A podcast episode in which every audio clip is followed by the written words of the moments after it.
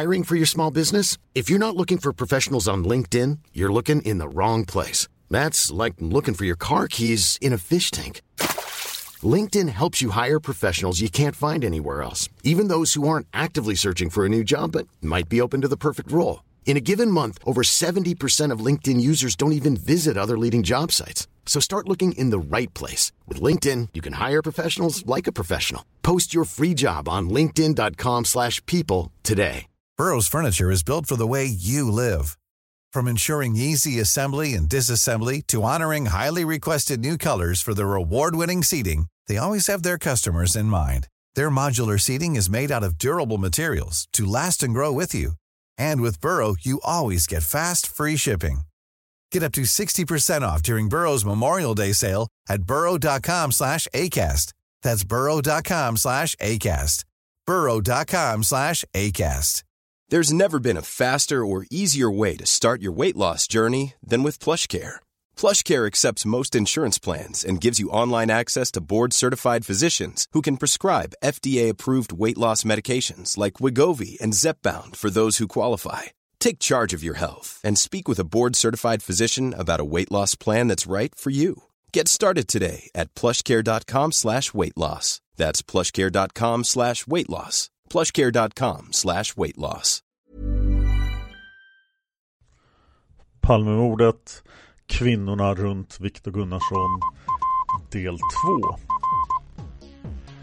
Sveriges statsminister Olof Palme är död. nittio tusen. Ja, det är mord på Klövervägen.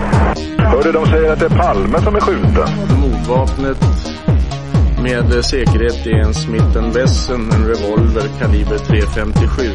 Inte ett svar. Det finns inte ett svar. För jag har inget. Och jag har inte varit. Varför skulle jag? Polisen sökte en man i trettiofem till fyrtio års åldern med mörkt hår och lång mörk rock. Det här avsnittet görs i samarbete med Maxulin.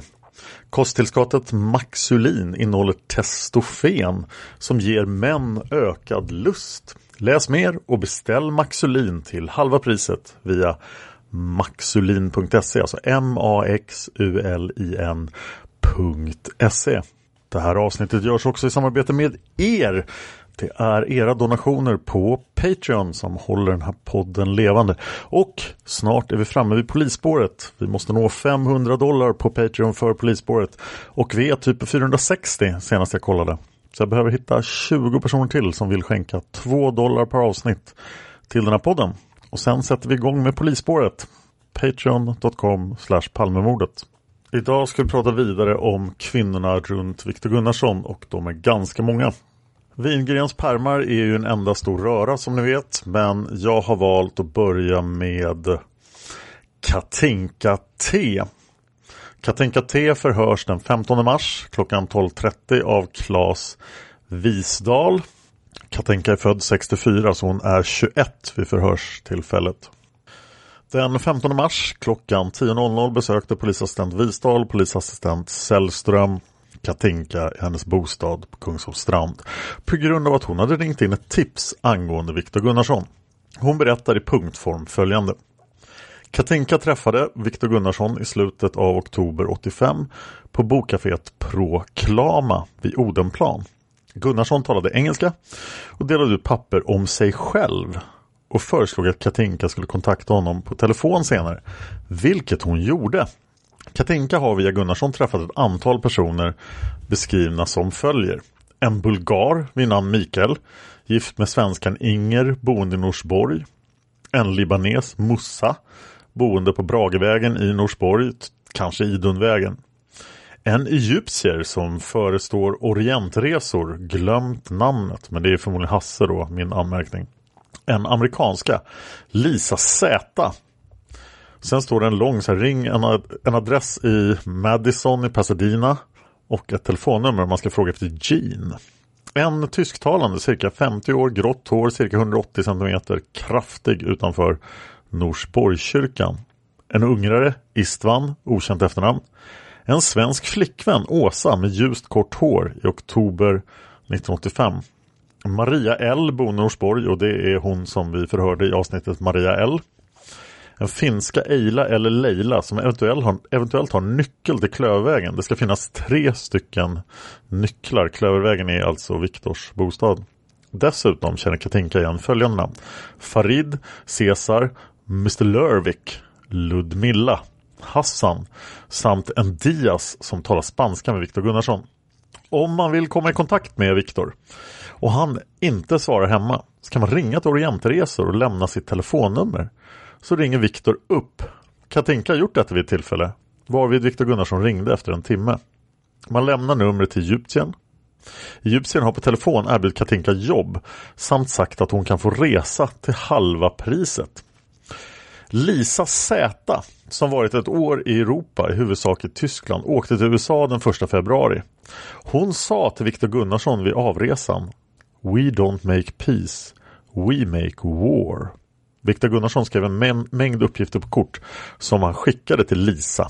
Okänt vilken typ av uppgifter det var. Viktor Gunnarsson talade ibland politik med Mikael. Viktor kunde bli aggressiv när han talade politik. Viktor talar hela tiden om kommunistfaran. Han säger att Sveriges regering är för svag. Ryssarna kan ta över Sverige när som helst. Viktor Gunnarsson avskyr att bo i Sverige, för ryssarna är, citat, redan här. Viktor Gunnarsson ska ha en större lägenhet, eller haft, i närheten av Rådmansgatan. Eila hade en gång noterat att en Gretchen eller Greta hade ringt och att eh, Viktor kunde träffa henne på Piraten i Gamla stan. Viktor Gunnarsson sa sig ha varit i Oslo med Mikael, eventuellt i januari. Här kommer då uppgiften om Norgeresan i januari, som Palmeutredningen var på Viktor om väldigt mycket. Katinka fortsätter: Viktor Gunnarsson har vid något tillfälle för använt sig av ett annat personnummer som skulle börja med fyrtionio noll tre tjugoåtta eller fyrtionio noll tre tjugonio, och då tillsammans med Wick Gunnison. Man fick aldrig säga sitt eller Viktor Gunnarssons namn då man svarade hans telefon, för Viktor trodde att han var avlyssnad. Maria har sagt att Mikael skulle ha ett vapen. Möjligtvis var det Viktor Gunnarsson som skulle ha vapnet. Viktor frågade den sextonde eller sjuttonde december nittonhundraåttiofem om Katinka vill gå med på ett skenäktenskap med en man från Libanon. Detta för att mannen skulle få uppehållstillstånd i Sverige. Viktor Gunnarsson har gjort följande uttalanden: Olof Palme står på dödslistan åttiosex noll två noll fyra. Blod kommer att flyta på Stockholms gator. Det kommer att bli blodbad. åttiosex noll två noll fyra. Uttalandena gjorde han till Katinka på telefon. Efter ett möte där pastor Stanley Sjöberg kritiserat kommunismen sa Viktor Gunnarsson att Sjöberg stod på en dödslista också. Och det har han sagt i telefon till Katinka. Katinka ringde hem till Viktor Gunnarssons bostad i Hallunda tre gånger mellan arton trettio och tjugo trettio fredagen den tjugoåttonde februari nittonhundraåttiosex. Men hon fick inget svar. Klockan tjugo trettio fick Katinka besök av kamrater, varför hon slutade ringa till Viktor. Då hon strax efter midnatt blev uppringd av en kamrat som berättade att Palme hade mördats, tänkte Katinka omedelbart att det kunde vara Viktor. En av Katinkas väninnor har en lillebror som går i Mårten Palmes klass. Hon har själv vid något tillfälle träffat Mårten Palme på någon tillställning. Detta har hon dock aldrig på något sätt berört med Viktor Gunnarsson. Viktor Gunnarsson uppgav att han endast känt Lisa Zeta i cirka två veckor. Men Katinka fick intryck att de känt varandra sedan en längre tid.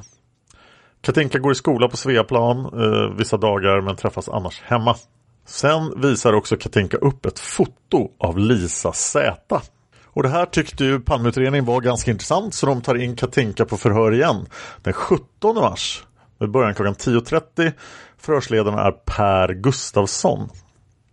Katinka underrättades om att hon skulle höras med anledning av utredning gällande mordet på statsminister Olof Palme, som inträffade den tjugoåttonde februari nittonhundraåttiosex vid tjugotre tjugo i Stockholm. Närmare omständigheter till förhöret är att Katinka två dagar efter mordet på statsministern ringt till polisen och berättat om en person som heter Viktor Gunnarsson, som för henne sagt att Olof Palme skulle vara en av de första personerna på en dödslista. Mannen hade också uttalat någonting om att Palme skulle mördas. Katinka uppgav att hon träffade Viktor Gunnarsson mer av en händelse i slutet av oktober nittonhundraåttiofem. Hon var tillsammans med en beka- bekant som heter Ann-Charlotte B. och de båda hade gått in på ett bokcafé som heter Proklama på Hagagatan. På kaféet så blev de kontaktade av en man som talade engelska och sa sig heta Vic Gunnison. Mannen delade ut papper. På, på ett av dessa stod också mannens personnummer. Och Katinka vill minnas att det var femtiotre noll tre trettioett. På pappret stod bland annat adressen till Viktor Gunnarsson i Amerika och en del andra uppgifter om honom. Nu måste jag inflika, alltså Viktor går runt på ett café och delar ut papper som handlar om han själv. Det är jättebisarrt. Ja, tillbaka till Katinkas förhör. Eh, en del andra uppgifter om honom, bland annat att han studerat i Lund och på skola utanför London samt i Kalmar. Vidare framgick att Viktor hade varit på Kanarieöarna och adress fanns också dit. Viktor berättade själv att han varit reseledare i Israel. På lappen fanns också en hel del telefonnummer och även telefonnumret hem till Viktor Gunnarsson i bostaden på Klövervägen. Vidare minns Katinka att det fanns ett telefonnummer som gick till Emanuelkyrkan. Och Viktor sa att Katinka kunde ringa dit vid tolvtiden om dagarna ifall det var så att hon inte fick tag på honom under kvällstid, då vid tjugoett-tiden. Ett av flygbladen som Viktor Gunnarsson hade handlade om den politiska situationen i Uganda. Och vad Katinka minns så var det någon militärisk artikel. Detta var en fotostatkopia utav en tidningsartikel och den var skriven på engelska. Utöver det hade Viktor Gunnarsson papper över en visfestival i Finland, jazzfestivalen där och en del andra uppgifter. Allt material var på engelska. Viktor Gunnarsson berättade vidare att han hade ett par nycklar som han ville att någon skulle ta hand om för att se efter adressen. Katinka menar att nycklarna gick till hans bostad på Klövervägen. Under samtalet dem emellan så berättade Viktor att han kände statsminister Palme och Katinka fick uppfattningen att uppgiften om detta var trovärdiga. Viktor trodde vidare att Palme skulle bli frälst. Han menar också att svenska folket i stort sett var nickedockor och inte vågade säga ifrån att kommunismen redan fanns i landet. Han menar att någonting måste hända så att det svenska folket vaknar upp. Viktor överlämnade sedan en del papper till Katinka och hon tog emot och behöll dem. Gunnarsson sa också att Katinka skulle ta kontakt med honom på telefon om en vecka. Under samtalet som förs på kaféet så hade Katinka funderat över om Viktor Gunnarssons berättelse var sann och hon kom fram till att ja, den verkade vara trovärdig. Efter cirka en timme så gick Viktor Gunnarsson från kaféet. Veckan därpå så ringde Katinka ett av telefonnumren som fanns på de handlingar hon fått och det visade sig att hon kom till en växel vid Emanuelkyrkan i Stockholm. Hon frågade då efter Wick och fick till svar att han inte kunde nås för tillfället. Hon försökte få kontakt med Viktor Gunnarsson via dennes hemtelefon, men det var aldrig någon som svarade hemma hos Viktor. Cirka två veckor efter det första mötet fick hon faktiskt kontakt med Viktor Gunnarsson på telefon och ringde då hem till honom. Under telefonsamtalet, som fördes på engelska, så ville Viktor Gunnarsson att Katinka skulle komma hem till honom och ta med sig några vänner. Han hörde också att det fanns andra personer hemma hos Viktor, eftersom denne vid något tillfälle avbröt telefonsamtalet och då började prata med amerikansk brytning med någon flicka. Senare på kvällen så åkte Katinka tillsammans med Ann-Charlotte B, en flicka som heter Lotten O och en kille som heter Peter hem till Viktor Gunnarsson. I samband med att de kom hem till Viktor så möttes de av två personer som var på väg för att lämna bostaden. Det var två män, förmodligen en ungrare eller jugoslav samt en bulgar. Bulgaren heter Mikael och bor någonstans i Norsborg tillsammans med sin hustru som heter Inger. Bulgaren har vid ett senare tillfälle berättat för Katinka att han är tjugofem år gammal. Beträffande ungraren eller jugoslaven så känner Katinka inte till någonting närmare om denne man förutom att hon uppskattar att han var i trettiofem till trettiosju års åldern och smal samt cirka hundraåttio centimeter lång. I lägenheten fanns en flicka som hette Åsa samt en man som kom någonstans ifrån Främre Orienten. Vid närmare eftertanke minns Katinka att mannen vid något tillfälle sagt att han gick i den syrisk-ortodoxa kyrkan. Hon känner inte till namnet på honom men beskriver honom som tjugofem till trettio år gammal, hundrasjuttio centimeter lång och smal. Under kvällen så hade Katinkas kompis Peter kommit in på samtal om politik och krig med mera med Wick Gunnarsson. Hon kände inte till närmare vad som sades dem emellan. Men plötsligt så hade Gunnarsson blivit väldigt upprörd över samtalet. Gunnarsson levs in i samtalet väldigt mycket. Senare hade Peter berättat att han blivit rädd över Vic Gunnarssons uppträdande i samband med samtalet om politik. Senare så kom Katinka på att hon glömt ett musikband hemma hos eh, Viktor Gunnarsson och ringde upp den för att få tillbaka det. Och han sa då att han skulle komma till Södermalmskyrkan och återlämna bandet. Katinka uppgav att hon är med i församlingen i kyrkan. Nästa sida är tyvärr i princip oläslig, men en hel sida med massor av text. Och den går inte att läsa. Jag ser lite Mikael, jag ser lite Gunnarsson. Men vi får hoppa över hela den sidan. Vi fortsätter med Katinkas förhör. Några veckor senare, det här är sid fem. Kring den tionde elfte december så kom Wick tillbaka tillsammans med bulgaren Mikael hem till Katinka på Kungsholms strand. Man beslutade sig för att åka hem till Mikael i Norsborg. Resan företogs med tunnelbana. Under färden träffade Gunnarsson på en person från Ceylon. Katinka minns inte namnet på mannen, men han var omkring tjugotre år gammal. Han följde i alla fall med hem till Norsborg och stannade kvar en stund. Senare åkte Katinka och Gunnarsson hem till Gunnarsson och Katinka blev kvar i Gunnarssons bostad.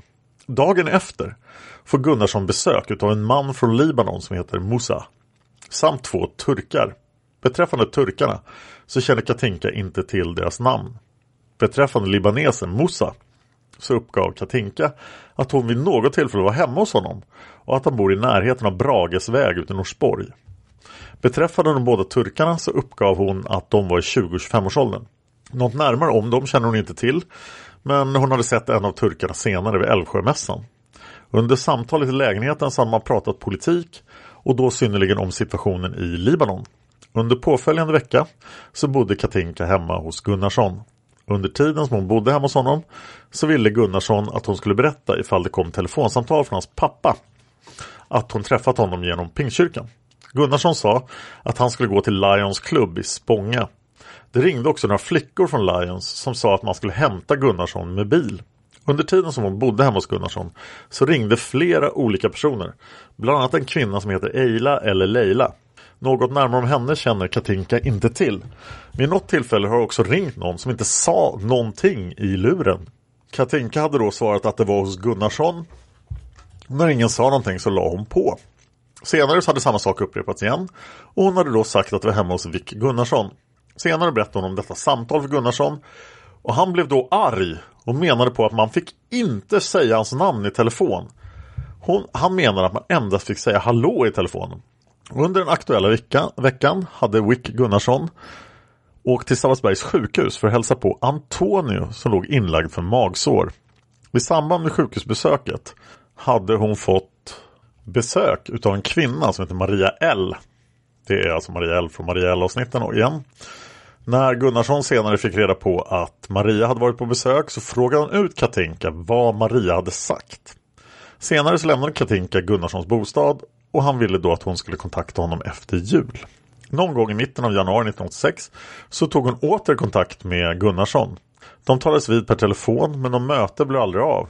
Några dagar senare blev hon uppringd av Maria L som stod på T-centralen och frågade ifall hon fick komma upp till Katinka. Efter en stund kom Maria hem till henne och hade då med sig två stycken väskor. Maria berätt, menade att hon hade packat ner sina tillhörigheter med anledning av att hon inte längre kunde bo kvar hemma. För några spioner höll på att förgifta henne. Katinka berättade vidare att första gången hon träffat Maria så hade hon väldigt lite hår på huvudet. Maria menade då att hon hade tappat håret med anledning av att hon hade blivit förgiftad av spioner.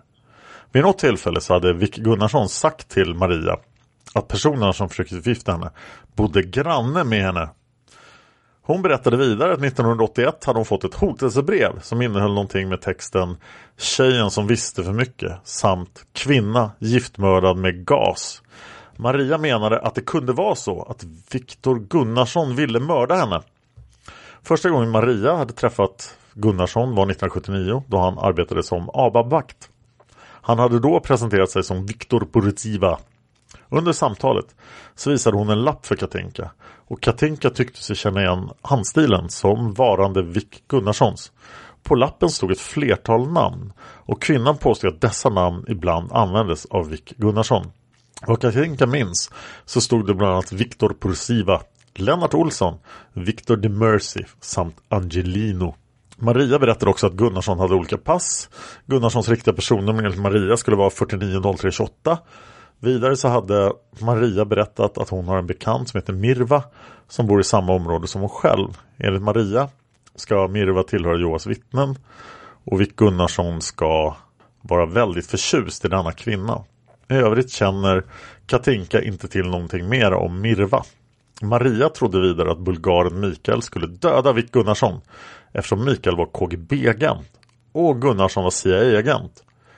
Katinka visste inte vad hon skulle tro om kvinnans berättelser och ringde till polisen och fick beskedet att Maria L var en stråltant. Oj, oj, Katinka, vad har du gett dig in i? Vi fortsätter. Katinka menar att det var Maria L som ville att hon skulle kontakta polisen åt henne. Maria berättade vidare att varje morgon så ringde Viktor Gunnarsson en kvinna som heter Karin. Karin skulle jobba på Emanuelkyrkan eller Bejals hotell som städerska. Maria menar att städerskan skulle ha sitt yrke som någon sorts förklädnad och att hon istället var en agent. Maria menar att själva Emanuelkyrkan var någon sorts täckmantel för C I A-agenter och de skulle kunna träffas där. Katinka uppgav att hon själv har hört att Viktor Gunnarsson ringt till någon och att han då uppenbarligen kommit till en växel eftersom han frågat efter Karin. Vidare så sa Maria att Gunnarsson var medlem i en förening som heter Mex Americanadas. Och det här är en förening som utbildar kommandosoldater i Amerika. Han skulle även ha en bil av märket Mercedes. På grund av Marias rädsla för Viktor Gunnarsson så fick hon bo hemma hos Katinka i tre dygn. Senare försökte Katinka ta reda på närmare angående Mex Americanas Dads Americanadas, sorry. Och hon besökte då American Center i Stockholm. Hon fann ingenting närmare angående detta. Hon vandrade då förbi Orientresor på Rådmansgatan för att se efter om uppgifterna kunde vara riktiga som Gunnarsson lämnat tidigare. När hon kom fram till resebyrån så stannade hon utanför på gatan och hon gick aldrig in i butiken. Några dagar senare stod hon i kontakt med Viktor Gunnarsson. Han ville då att hon skulle komma hem till honom på en fest under lördagen den första februari. Anledningen var att han hade en amerikanska hos sig som hette Lisa Zeta som skulle återvända till Amerika. Zeta skulle återvända den andra februari nittonhundraåttiosex. Hon besökte Gunnarsson under lördagen och träffade Lisa Zeta och Egyptien som förestår Orientresor. Efter ett tag beslutades att samtliga skulle gå hem till bulgaren Mikael och dennes hustru. Egyptien Hassan ville veta en hel del om Katinka och överlämnade bland annat en liten lapp med texten Orientresor, Rådmansgatan fyrtioett, ett ett tre fem åtta Stockholm och telefonnummer till butiken. På lappen står också halva priset, flyg hela världen. Beträffande den amerikanska kvinnan så fick Katinka uppfattningen om att hon och Viktor Gunnarsson känt varandra under en längre tid än två veckor. Hon hade bland annat frågat kvinnan hur länge hon känt Gunnarsson och amerikanskan hade då svarat att hon hade känt Viktor Gunnarsson i två veckor. Katinka menar att hon liksom inte fick berättelsen att gå ihop och att det var någonting som inte stämde. Hon kan inte närmare klargöra för detta, men det var någonting som hon kände inom sig. Senare så följde Katinka med Lisa Zeta och Gunnarsson hem till Gunnarsson. I bostaden ville Viktor Gunnarsson att Katinka skulle be för honom. Hon gjorde detta. Följande dag besökte hon och Gunnarsson Norsborg kyrka. Amerikanskan var kvar hemma och packade för resan till hemlandet. På vägen till kyrkan så hade hon tittat på Gunnarssons hundrasjuttio-kort, det är alltså kortet man åker tunnelbana med, och såg då att där stod personnumret fyrtionio noll tre tjugoåtta. I Norsborgs kyrka så visade det sig att pastorn kände igen Viktor Gunnarsson sedan tidigare. Senare när man drack kaffe så träffade de också en tysk man som började prata med Viktor Gunnarsson på tyska. Hon fick den uppfattningen att Gunnarsson och tysken var bekanta sedan tidigare, men hon är inte riktigt säker på det. Den tysktalande mannen var cirka femtio år, omkring hundraåttio centimeter lång och gråaktigt hår, kraftig kroppsbyggnad. Hon vet ingenting mer om denne man och har aldrig sett honom tidigare. Senare så kom prästen i kyrkan fram och började tala med Viktor Gunnarsson. Viktor Gunnarsson nämnde någonting om att det var mycket politik inblandad i kyrkan och prästen menade då att så kunde vara fallet. Gunnarsson sa vidare att i Ryssland så är sånt inte tillåtet och att man kan bli halshuggen för detta. Gunnarsson menade att man kunde bli skickad till koncentrationsläger eller inlåst ifall man trodde på Gud i Ryssland. I dessa länder är kommunismen benämnda ideologin. Gunnarsson frågade sedan Katinka ifall hon ville ställa upp som sekreterare på Grand Hotel följande vecka, då Mex Americanadas skulle ha ett möte där. Katinka skulle då ställa upp som sekreterare och få en förtjänst av fyrtio kronor. Senare samma dag så följde med Gunnarsson när denne följde med Lisa Zeta en bit in till stan i samband med att Lisa skulle till bussarna till Arlanda. I samband med resan så hade Lisa sagt: "We don't make peace, we make war." Katinka kan inte förstå vad Lisa menar med detta. Innan de skildes så utväxlar de adresser. Adressen till Lisa Zeta ska vara Madison, Pasadena, Kalifornien, där det är att hon, man ska när man ringer detta telefonnummer och fråga efter en Jean. Gunnarsson ville sedan att Katinka skulle ringa honom senare. Tisdagen den fjärde februari tar Katinka kontakt med Gunnarsson per telefon. Och anledningen var att Gunnarsson ville att de skulle planera mötet som skulle hållas på Grand Hotel den åttonde februari nittonhundraåttiosex. Katinka kommer nu själv att berätta och försöka redogöra så utförligt som möjligt angående det sista telefonsamtalet som hölls mellan henne och Viktor Gunnarsson den fjärde februari nittonhundraåttiosex. Förhörsledaren: "Du ringer alltså upp Viktor Gunnarsson och han svarar." Katinka: "Ja, vi pratar ett tag och han kommer in på kommunismen och det politiska läget i Sovjet och det världspolitiska läget i stort över hela världen. Han talar om att han för ett antal år sedan var hemma hos Lars Werner och ställde honom totalt mot väggen. Och Lars Werner hade fått i sig några öl så han hade inte mycket att säga. Men Gunnarsson hade ställt honom mot väggen. Han sa: jag hade ställt honom mot väggen och jag klädde av honom fullständigt. Dessa ord upprepade Viktor ett antal gånger och han talar om att kommunismen har ingenting att kommunismen kan inte stå till svars alls. Lars Werners fru hade kommit fram och sagt att Vick skulle sluta och plåga Lars. Sluta och fråga ut honom för han hade semester på midsommarafton. Sen talade han om några män. Eh, jag vet inte exakt vad det var för män, men det var tydligen några kommunistiska eller ryska män som hade träffat någon som heter Stanley Sjöberg och som ska vara predikant. Och den här predikanten, han hade attackerat de här männen och därför stod han på dödslistan." Och sen kommer citattecken: "Och Palme är alldeles för konservativ i ryssarnas ögon så honom kommer jag att göra sig med först. Honom kommer jag att göra sig med först, sa Viktor. Och det kommer att bli ett blodbad. Det kommer att bli ett sånt blodbad, Katinka. Blod kommer att flyta på Stockholms gator." Förhörsledaren frågar honom vad han menar med det där. Katinka: "Nej, jag blev så ledsen och upprörd efter det." Förhörsledaren: "Vad menar han med att Olof Palme stod på dödslistan?" Katinka: "Han menar att Palme var för konservativ, att det var någon som skulle röra sig ur vägen och att det ska se ut som en slump eller en olyckshändelse. Om Olof Palme, om det skulle se ut som en olyckshändelse med Olof Palme, det vet jag inte. Men han menar väl att alla människor som de här vill döda ska liksom gå som en olyckshändelse. Det ska se ut som en olyckshändelse." Förhörsledaren: "Skulle det hända fler saker då, eller vad menar han med uttalandet om att det ska flyta blod på Stockholms gator?" Katinka: "Ja, han menar att det skulle hända fler saker. Han fick det att låta så. Han sa att ryssarna är här. De tar först över vår ekonomi. Folk tror att de måste komma via militär." It's that time of the year. Your vacation is coming up. You can already hear the beach waves, feel the warm breeze, relax and think about work. You really, really want it all to work out while you're away. Monday dot com gives you and the team that peace of mind. When all work is on one platform and everyone's in sync, things just flow. Wherever you are, tap the banner to go to Monday dot com.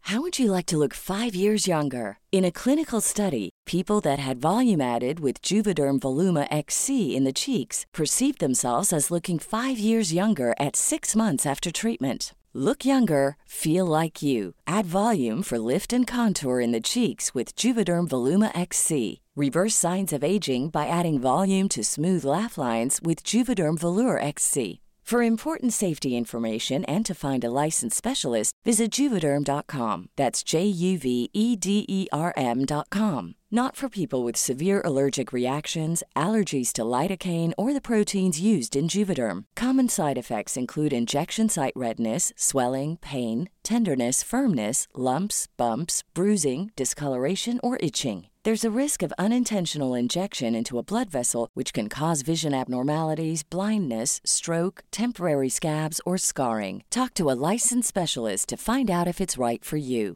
Want flexibility? Take yoga. Want flexibility with your health insurance? Check out United Healthcare Insurance Plans. Underwritten by Golden Rule Insurance Company, they offer flexible, budget-friendly medical, dental, and vision coverage that may be right for you. More at u h one dot com. Men de kan bara ta över vår ekonomi i och med att vi har dålig ekonomi. Och med propaganda kan de ta över. Han talade precis som att det skulle hända snart. Förhörsledaren. Att ryssarna skulle ta över eller att det skulle hända Palme någonting. Katinka, båda delarna. Förhörsledaren. Vad berättar han mer då? Katinka, ja, han pratar om vad ryssarna gör i Afghanistan och vad som händer i Vietnam. Jag minns inte mer. Förhörsledaren. Hur verkade han när han berättade det här i telefon? Katinka, han verkade glad. Det verkade som att han sa att blod kommer att flyta på Stockholms gator. Det kommer att bli ett sånt blodbad. Men han verkade inte rädd. Han verkade som, ja, det skulle hända. Jag frågade honom då, men tänk på Sverige då. Tycker du inte det är synd om Sverige att det här ska hända? Efter allt han sa, men Sverige då, sa jag. Och då sa han, jag skiter i Sverige. Jag ska ändå inte leva här i Sverige. Då är inte jag i Sverige. Ungefär som att han skulle ha flyttat eller någonting. Han skiter totalt i Sverige. Det får gå åt helvete med Sverige. Förhörsledaren. Har du träffat Viktor Gunnarsson efter det här telefonsamtalet? Katinka, nej. Jag vill aldrig mer prata med honom efter det där. Jag hade lite panik och kände mig väldigt arg och ledsen för det han sa. Jag tyckte först att han var knäpp och att det berodde på hans minnen från Vietnamkriget. Men ja, då ville jag aldrig mer ha kontakt med honom. För jag fick ett hat mot det han sa. För jag är ju från Sverige. Och överhuvudtaget de här uttalanden. Jag gillar inte det. Förhörsanteckningarna fortsätter. Katinka förevisas därefter sjutton stycken fotografier i färg med ett antal personer på bilderna. Hon upplyses om att hon ska försöka känna igen personerna och berätta deras namn.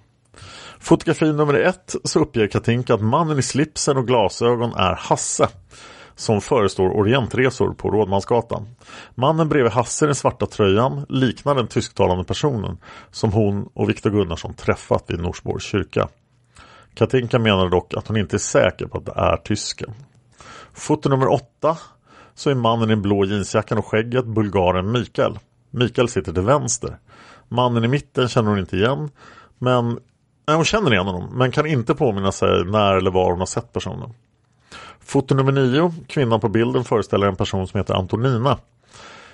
Eh, Katinka är själv träffat kvinnan, men Viktor Gunnarsson har berättat om hennes namn. Foto nummer tio. Kvinnan har hon ej träffat personligen, men i samband med fotovisning hemma hos Gunnarsson har denne själv berättat att den här kvinnan heter Ludmilla och hon kommer från Jugoslavien. Katinka menar att hon inte är riktigt säker på dessa uppgifter och att hon kan minnas fel. Foto nummer fjorton föreställer Maria L. Foto nummer femton. Kvinnan till vänster med den gråa dräkten har Gunnarsson visat förut för Katinka och berättat att denna kvinna ska vara pianist. Någonting närmare känner hon inte till. Foto nummer sexton, en av männen på bilden är Hasse, föreståndaren för Orientresor. Katinka tillfrågas ifall Viktor Gunnarsson vid något tillfälle nämnt att han haft vapen eller tillgång till vapen. Hon vill minnas att Maria L vid något tillfälle sagt att bulgaren Mikael hade tillgång till vapen. Maria har sagt att det skulle vara en revolver eller en pistol. Och Katinka minns inte vilket. För ett slut tretton femtiofem. Stackars Katinka, så råkade ut för allt det här bara för att hon tyckte att killen med flygbladen var lite trevlig. Ja, vi går vidare. Nästa kvinna vi ska prata om är Monica H. Monica H förhörs åttiosex noll tre nitton av Seth Jansson.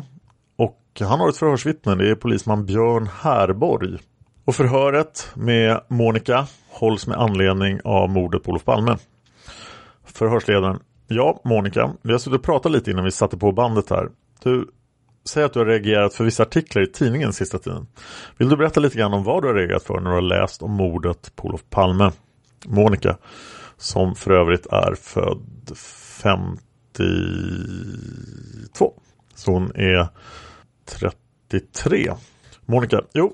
Det var artikeln som stod i söndags i Expressen, bland annat där det stod om den här misstänkte mannen som de hade gripit. Och jag började läsa artikeln som sagt, och där stod det vissa graverande uppgifter som jag började känna igen den här mannen för då. Bland annat det där med att han hade varit i vissa frikyrkor. Och en av kyrkorna var Emanuelkyrkan som jag tänkte på. För jag har varit nere själv där ett par tillfällen, jag tror kanske tre gånger förhörsledaren. Och då varit med den här mannen. Monica, ja, till Emanuelkyrkan jag tre gånger. Förhörsledaren, kan vi gå in direkt på vad, vet du vad den här mannen heter? Monica, han heter Viktor. Det är det enda jag vet i förnamn. Men jag har inget efternamn på honom. Och vad som stämde in på den här bilden som jag gjorde med då i den här tidningsartikeln, det var hans besök i alla de här frikyrkorna. Hans sätt att vara väldigt pratglad, pratsam och ta kontakt väldigt lättvinligt med alla människor som han träffade ute. Hans sätt att vara sådan person som stod i den här artikeln bland annat, att han jobbade som lärare i en skola och att han var obehörig lärare, det var också en sak som jag visste om sedan tidigare. För han har berättat själv för mig att han varit ute och vikarierat som lärare i skolan. Sen stod det också att han var språkkunnig. Det stod att han pratade vissa språk flytande, att det var ett par, jag vet inte, fem eller sex uppräknat. Och jag har hört samma sak från honom själv. Han talade med en U S A-accent som var väldigt markerad. Han var väldigt U S A-inspirerad och U S A-fanatiker skulle jag vilja påstå. Just det här som stod också, att han var en person som utgav sig för att vara två olika människor i vissa situationer. Att han var väldigt svår att hålla reda på när han talade sanning och så vidare. När jag började läsa det här så tyckte jag att det här var en man som jag kände väldigt väl trots allt. Ändå alltså på ytan. Men alla uppgifter stämde till punkt och pricka. Sen hörde jag i lördagens tidning så stod det bland annat att han jobbade på tre olika vaktbolag. Och det var också en tråd för mig att koppla ihop den här mannen.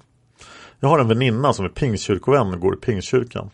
Hon hade också träffat den här mannen ett enstaka tillfälle här hemma hos mig. Bara som hastigast då. Hon såg honom i kyrkan när han kom dit med en man från kören. Och det nämnde hon för mig. Hon blev väldigt paff att han var med där överhuvudtaget, för han är inte pingstan den här mannen. Han kom som en kamrat då till medlem i kören. Han gjorde sig hemmastad där i princip och var med. Han vände notblad, han var med och sjöng och han tyckte att han var som hemma där. Fast han var där för första gången i sitt liv. Och det är också ett sådant där tecken som jag har på den här Viktor. Förhörsledaren, hur länge har du känt honom? Monica, jag måste tänka efter. Vi hade ett val förra året. Det är sedan tre år tillbaka, åttiotvå som det var först, alltså tillbaka igen. Då träffade den där Viktor i Alby centrum.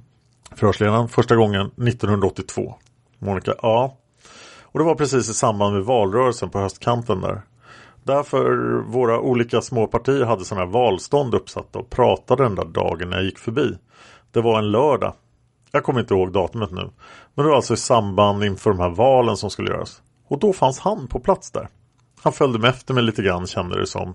Och han tog kontakt med mig vid utanför Pressbyrån och Alby centrum. Och han började prata med mig. Och jag kom, jag med mina barn, jag var på väg hem. Vi stod och pratade ganska länge.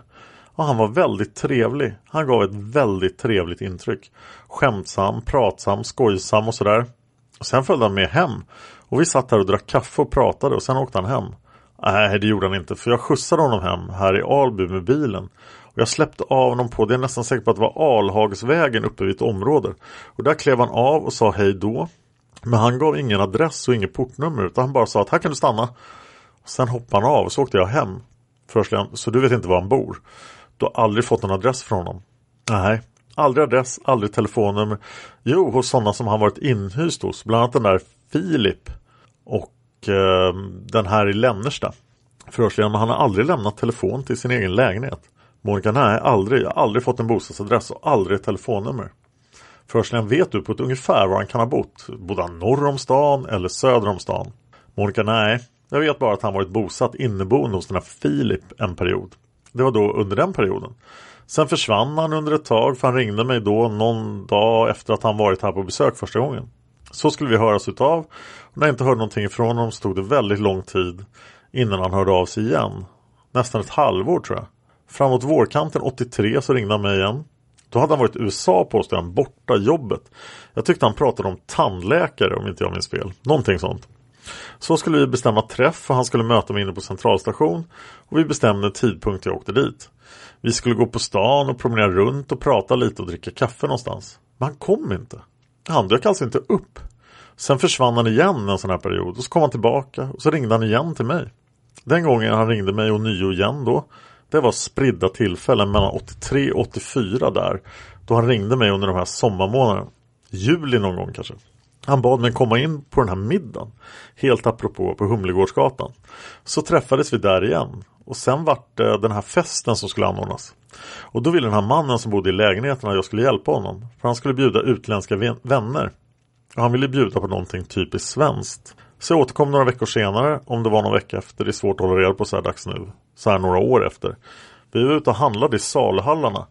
Det var bara jag och den där Filip då. Det var meningen att den här Viktor skulle ha kommit och hjälpt till den här kvällen och laga mat. Men han dök inte upp. Så jag och Filip var ute och handlade. Och jag gjorde en stor Janssons frestelse. Och sen åkte jag därifrån. Så vart jag medbjuden på festen dagen efter på kvällen. Då kom Viktor. Och då hade han påstått att han hade varit i Schweiz, tror jag. Fram och tillbaka med en bil. Men det fick jag och den här Filip höra att det var inte sant. Utan han hade vistats i Stockholm hos andra goda vänner. Förhörsledaren. Vet du vilka vänner det var? Monica, nej, det har ingen kläm på alls, det vet jag inte. Det fick jag aldrig veta under kvällens lopp heller. Det var också en sån här sak som jag inte visste någonting om. Förhörsledaren, den här lägenheten som du sa på Humlegårdsgatan. Vet du vilket nummer på Humlegårdsgatan? Monica, Humlegårdsgatan tretton, två trappor. Eller om det var tre, nej, två. Förhörsledaren, och det skulle vara en ägare som heter Filip. Monica, Filip som bodde där, ja, nu är det alltså någon annan som har flyttat in. Hur stor var den här lägenheten? Monica, fem, sex rum, jag kan inte säga exakt antal, jag tror det var fem rum och kök. Förhörsledaren, under den här tiden du har känt den här Viktor, har han pratat om några organisationsgrupper? Monica, nej, det har han inte. Förhörsledaren, som han varit med i? Monica, nej, ingenting. Förhörsledaren, har du hört talas om ragg nummer fem? Om han har nämnt? Monica, nej, ingenting sånt. Förhörsledaren, har du hört att han varit med i E A P då, som nämnts i radion dagens datum? Monica, nej, det har han inte heller pratat med mig om. Det enda som han tog upp med mig var att han var väktare på ett antal ställen och jobbade som väktare. Och det tyckte han var väldigt intressant att prata om. Förhörsledaren, så det enda du har hört, att han varit med i några grupper, det är typ de här religiösa sekterna som han varit med i. Monica, mm. Förhörsledaren, vet du hur ofta han varit där? Monica, nästan varje söndag skulle jag tro. Det var han har uppgivit för mig också dessutom. Förhörsledaren, vet du hur de andra medlemmarna där upplevde honom? Monica, de gånger jag var med så såg jag att de pastorer eller de som var där predikade, de hade väldigt bra kontakt med Viktor. De pratade med honom, de hälsade på honom väldigt varmt skulle jag vilja påstå. Och de tyckte nog att han var en ganska kul kille. Trevlig prick, men kanske lite för pratglad i sammanhanget, ja. Förhörsledaren, gick han under det här namnet Viktor där också? Monica, ja, överallt jag var med så var han Viktor, Viktor eller Vick, som han ofta uttryckte sig själv som. Förhörsledaren, sen sa det att han omtalat att han varit väktare i olika bolag. Monica, ja, det pratade han väldigt mycket om. Det var sådär som man kände ungefär att man har ett småbarn framför sig som berättar att de vill bli lokförare ungefär. Det är väldigt roligt och intressant. Det är nästan sådär man tycker det är lite överdrivet för att vara en man i trettioårsåldern. Jag menar, har man ett jobb så har man ett jobb. Men man har inte brut sig så mycket för det. Om det inte är något speciellt, alltså någonting alldeles otroligt. Det var en sån där känsla jag fick. En känsla som jag väldigt ofta fick av Viktor på slutet var att han ljög väldigt mycket. Han talade alltså inte sanning. Han berättade att han var gift förresten. Det kan jag tala om också, att han varit gift berättade han för mig vid ett tidigt stadium. Förhörsledaren, vilket år då? Monica, ja, det sa han det året jag träffade honom, alltså åttiotvå, att han varit gift. Jag fick aldrig veta med vem eller med vilken. Jag vet bara att de var i Amerika, han och hans fru. Det är det enda. Men det var också en sån här sak som jag hörde som var liksom lite upplysning då som jag tyckte. Förhörsledaren, har du hört honom prata om vapen? Monica, nej, inte så jag kan påminna om det, nej. Förhörsledaren, har du sett något vapen hos honom? Monica, nej, det har jag inte heller. Förhörsledaren, du har aldrig sett honom burit något vapen på sig? Monica, nej. De gånger jag träffade honom så hade han en ganska så stor jacka vill jag minnas. Typ som där arméjacka, någon grön, ljusgrön med stora fickor någonting. Jag kan inte säga mer än så. Men sen vad han hade i fickorna och vad han hade runt omkring sig, det vet inte jag. Förhörsledaren, har du hört om han uttryckt några speciella hotelser mot Socialdemokraterna? Och speciellt mot Olof Palme? Monica, nej, inte speciellt om Palme, men på den här stora festen på Humlegårdsgatan som jag var med om så träffade jag ett polskt läkarpar som var där. Nu vet jag inte om det var den här Viktor som bjöd in dem eller om det var Filip. För Filip själv hade bjudit in ett antal människor med personlig inbjudan. Men under kvällen så dök det helt plötsligt upp folk som inte alls var bjudna. Och det var alltså denna Viktor som bjöd dem. Vad han sedan fick dem ifrån, det har jag ingen aning om. Men de kom helt plötsligt, ringde på dörren, hade fått adressen tydligen då.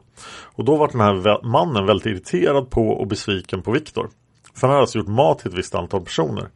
Men i den här, under den här kvällen så pratade jag. Och det här polska läkarparet och Viktor bland annat som var med då. Så pratade vi om den här nya Dagmarreformen som var på gång då. Så tyckte vi att det var ganska skraltigt. Och då var Viktor väldigt debattlysten den kvällen. Och det var nog den första kvällen och enda gången som jag hört honom debatterat häftigt om det här. Hur man gör i Sveriges land när man då inför sådana saker. Först kom det fram någonting speciellt då. Monica, nej, inte vad jag kan påminna om. Han var väldigt, just att han var debattlysten. Och var inne i den här diskussionen. Jag fick uppfattningen att han var en väldigt intelligent person. En väldigt, vad ska man säga, väldigt insatt i det han pratade om i alla fall. Jag kan inte påminna mig om eller komma ihåg att han sa någonting speciellt om just Olof Palme. Men eftersom det var socialdemokratisk regering så antar jag att det var väl riktat någonting dit i alla fall. Förhörsledarna under tidigare tillfällen du har träffat honom och senare tillfällen har han då pratat någonting politiskt. Monica, nej, inte med mig. De gånger vi har träffats utöver så har det varit i kyrkan. Och då har det inte varit några politiska aspekter vi tagit upp. Då har det varit om det som varit just där på plats. Förhörsledarna, har du hört talas om censur? Monica, vad är det för någonting? Jag måste fråga först. Det enda jag tycker liksom får en klocka som pinglar i huvudet när du säger någonting sånt. Det var nog att han kanske var intresserad av astrologi och sånt. Och då undrar man ju verkligen vad polisen sa. Monica fortsätter. Typ stjärntecken och sånt som har lite med spådomsaktigt att göra. Det är bara vad jag känner nu när du nämner ordet alltså. För jag kan inte säga om det är på riktigt eller inte. Men jag har för mig att han pratar om någonting sånt. Att han är intresserad av sånt som har med science fiction att göra. Astrologi och lite övernaturligt om man säger så. Förhörsledaren, har du hört att han har nämnt någon vid namn Hassan när ni har träffats? Monica, nej, inte vad jag vet. Inte som jag hört vid namn. Jag träffade ganska många olika personer men inte jag kan påminna att jag skakar hand med och sagt sitt förnamn och han sitt.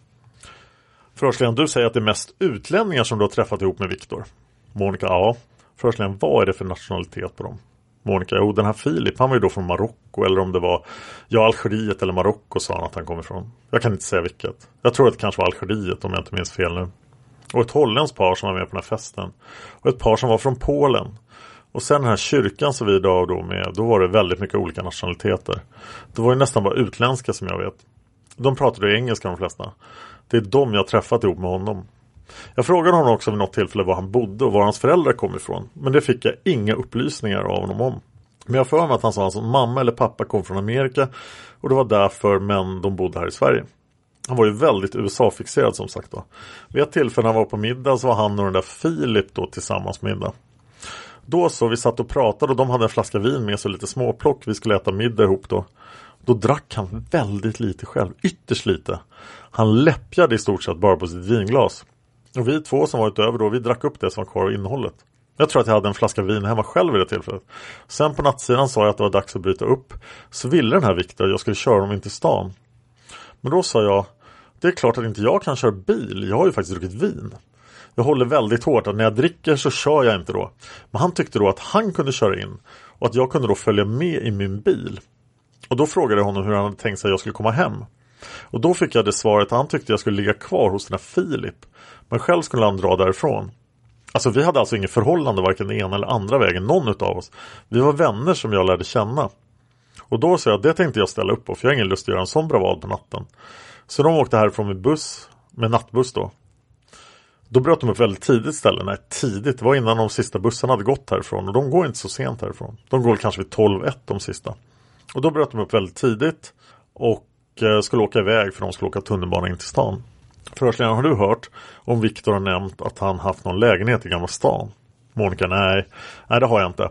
Han har som sagt var som jag sa tidigare. Han har inte uppgett för mig någonstans där han har bott. Utan de gånger jag har hört honom bo någonstans, det var hos den här kamraten Filip och hos det där holländska paret ute i Saltsjöbo, Lännersta. Där bodde han en vända och hos den här Filip ett bra tag. Jag fick uppfattningen att han snyltade på Filip. Att eh, Viktor var att den här Filip var väldigt irriterad på honom eftersom han kom hem med folk stup i kvarten och åt och drack och aldrig betalade för sig eller någonting sånt. Sen har jag hört vid ett senare skede att när Filip då hade tröttnat på Viktor och bett honom fara och flyga. Och då följde han med det holländska paret hem efter den här festen. Så var de ju lite osams eller Filip blev väldigt sur på Viktor som drog dit folk som han inte kände då. Och då följde han med det holländska paret hem. För han hade bil den här kvällen, Viktor. Om han hade fått bilen ifrån eller om det var de som hade. Och då följde han med dem hem till Lännerstabo. Och sen bosatte han sig där. Vet du vad det är för adress? Monica, ja det vet jag. Lännerstavägen sju i Saltsjöbo. Eller Lännerstabo. Och här fick jag höra ut av Filip.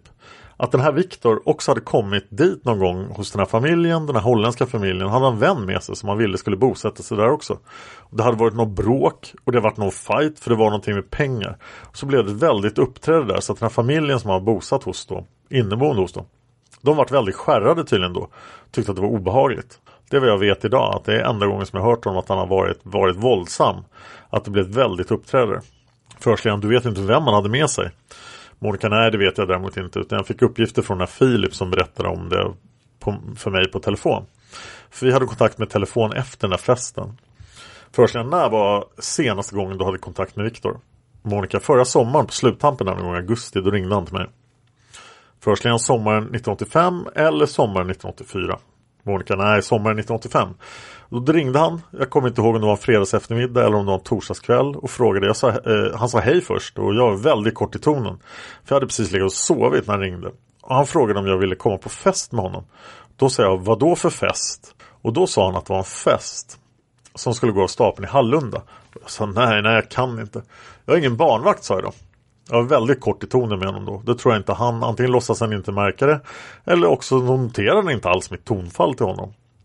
Och då sa han, vilket är det nu då? Kan du inte eller har du ingen barnvakt? Nej, det är både och, för jag har ingen lust, sa jag också på slutet. Och sen dessutom bjuder du så konstigt, för du är alltid med personer som jag inte vet någonting om. Och du har alltid tagit mig med och jag har inte blivit inbjuden och det känns inte bra, sa jag. Ja, men det här är bara att komma, det här är en fest som det ska bli många personer på. Och då sa han att om du ångrar dig så kan du ringa mig. Och så uppgav han ett femsiffrigt nummer. Och jag låtsades som att jag skulle skriva samtidigt då. Sen la vi bara på och sa hej. Men jag skrev aldrig upp telefonnumret, för jag var inte intresserad. Jag kände då sedan lång tid tillbaka att Viktor, han kändes inte bra att umgås med. Han visade mig två sidor helt enkelt. Jag vill inte ha med sådana personer att göra. Jag är själv väldigt öppen och ärlig och jag vill ha samma tillbaka. Förhörsledaren, men du fick reda på att det var i Hallunda. Fick du ingen närmare adress då? Monica, nej, det fick jag inte, inte en aning. För det skulle jag ju ringa då och tala om ifall jag kom, och så skulle jag få den adressen på telefon. Men jag skrev aldrig upp telefonnumret, för jag ringde ju inte, som sagt. Jag hade ingenting att ringa heller på. Och det var sista gången jag hade kontakt med honom. Sen dess har han inte hört av sig till mig. Om det nu beror på att han hörde att jag var kort i tonen, eller om jag upptäckte då att jag inte var intresserad längre, det kan jag inte svara för. Förresten, du sa också att när du träffade honom några gånger så hade han militärjacka. Monica, ja, någon form av parkas heter det så. Som man knäpper, vet du, bara med dragkedja och knappar och så här stora fickor. Förresten, kommer du ihåg vad det var för färg på den? Monica, ja, jag vill minnas att den var ljusgrön. Inte militärgrön utan lite mer ljusare i färgen. Jag kan missminna mig att det kan ha varit någon annan färgskala, men det är vad jag tror, som jag tänker nu idag. Var det någon luva på den? Monica, jag kan däremot inte svara på. Det är någonting som jag inte har lagt på minnet i sådana fall. Ingen aning. Förhörsledaren, hade han den här jackan ofta? Monica, ja, de flesta gånger, utom tror jag när vi gick till den här kyrkan, då var han klädd något annorlunda. Ja, det var han, för då var han mer finklädd. Men han hade på sig, det kommer inte jag ihåg, men jag vet att han inte gick med den jackan i alla fall. Förhörsledaren, kan du påminna dig om när du såg den jackan senast? Monica, nej, det kan jag inte, det kan jag faktiskt inte säga. Förhörsledaren, hade han jackan alla årstider? Monica, nej, det tror jag inte. Eftersom det var sommarhalvåret åttiofyra som jag umgicks med honom, då var det ju varmt ute. Då hade han ju inte den, men han hade den vid ett par tillfällen när jag träffade honom innan det. Förhörsledaren, vid åttiotvå. Monica, ja, åttiotvå åttiotre någon gång där, svårt att säga, det är så långt efteråt nu. Förhörsledaren, var du någon gång tillsammans med honom på någon krog inne i Gamla stan? Monica, nej, aldrig ute. Han visade sig aldrig ute med mig offentligt. Förhörsledaren, han pratade aldrig om några speciella krogar eller något sånt.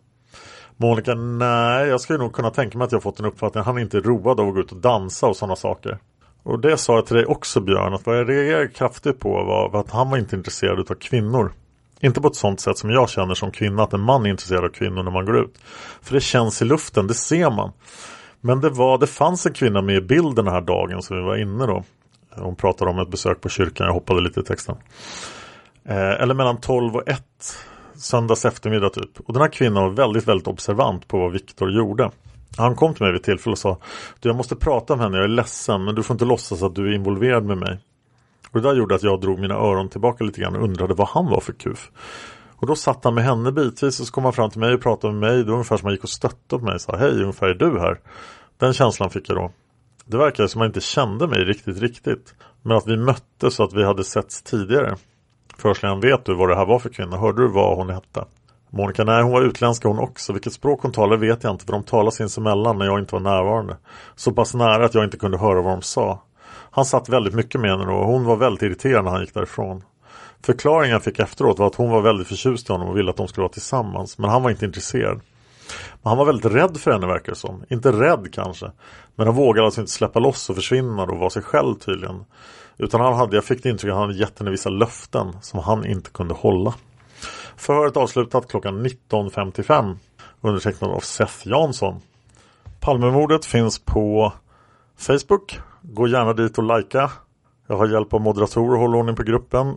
försök undvika att prata liksom utredningsdetaljer med mig eller mina moderatorer i privata meddelanden, för att om vi gör det då har vi inte tid att göra någonting annat, och jag gör ju en massa andra poddar också. Men om ni vill prata om utredningsdetaljer om Palmemordet, då kan ni göra det i YouTube-kommentarerna, för Palmemordet finns också på YouTube. Och där pratar man andra intresserade offentligt då, så att alla kan vara med. Ni kan också göra det på Flashback i Palmemordsråden, väldigt bra tråd faktiskt. Och i grupperna Studio Palmemordet och Palmerummet på Facebook, som jag också rekommenderar för den palmemordsintresserade. Jag samarbetar fortfarande med Nextory. Så om ni går till nextory.se slash kampankod, skriver in koden PALME, så får ni trettio dagars gratis Nextory. Det är en tjänst för e-böcker och ljudböcker. Och det här gäller då första gången man är på Nextory, och det går att säga upp den här som helst. Jag vill ha iTunes-recensioner. Ge mig iTunes-recensioner. Jag kommer att läsa upp dem här i podden. Ni vet att jag läser upp dem. Jag vill avsluta med att tacka alla som sponsrar Palmemordet på Patreon. Och så vill jag nämna min nya podd Dan Hörnings fantasy-serie Mörkret. Finns på Podme. Det är jag som läser från min bok som kom ut en gång i tiden, Svärdspel i Hadalon. Och det är lättsam actionkomedi i fantasymiljö, så det är ganska långt från Palmemordet. Finns på podme punkt com under premium, kostar tjugonio kronor på månad. Och lyssna på min bokpodd. Tack för att ni lyssnar på Palmemordet. Man hittar Palmes mördare om man följer P K K-spåret till botten. För att ända sedan Julius Caesars tid har det aldrig hört talas om ett mord på en framstående politiker som inte har politiska skäl. Polisens och åklagarens teori var att han ensam hade skjutit Olof Palme. Och det ledde också till rättegång. Men han frikändes i hovrätten. Nu ska vi ut och röva, stråt jag viska ut och röva. A lot can happen in three years, like a chatbot may be your new best friend. But what won't change? Needing health insurance. United Healthcare Tri-Term Medical Plans, underwritten by Golden Rule Insurance Company, offer flexible, budget-friendly coverage that lasts nearly three years in some states. Learn more at U H one dot com. Flexibility is great. That's why there's yoga. Flexibility for your insurance coverage is great, too. That's why there's United Healthcare Insurance Plans. Underwritten by Golden Rule Insurance Company, United Healthcare Insurance Plans offer flexible, budget-friendly coverage for medical, vision, dental, and more. One of these plans may be right for you if you're, say, between jobs, coming off your parents' plan, turning a side hustle into a full hustle, or even missed open enrollment. Want more flexibility? Find out more about United Healthcare Insurance Plans at U H one dot com. Planning for your next trip? Elevate your travel style with Quince. Quince has all the jet-setting essentials you'll want for your next getaway, like European linen, premium luggage options, buttery soft Italian leather bags, and so much more. And it's all priced at fifty to eighty percent less than similar brands. Plus, Quince only works with factories that use safe and ethical manufacturing practices. Pack your bags with high-quality essentials you'll be wearing for vacations to come with Quince. Go to quince dot com slash pack for free shipping and three sixty-five day returns.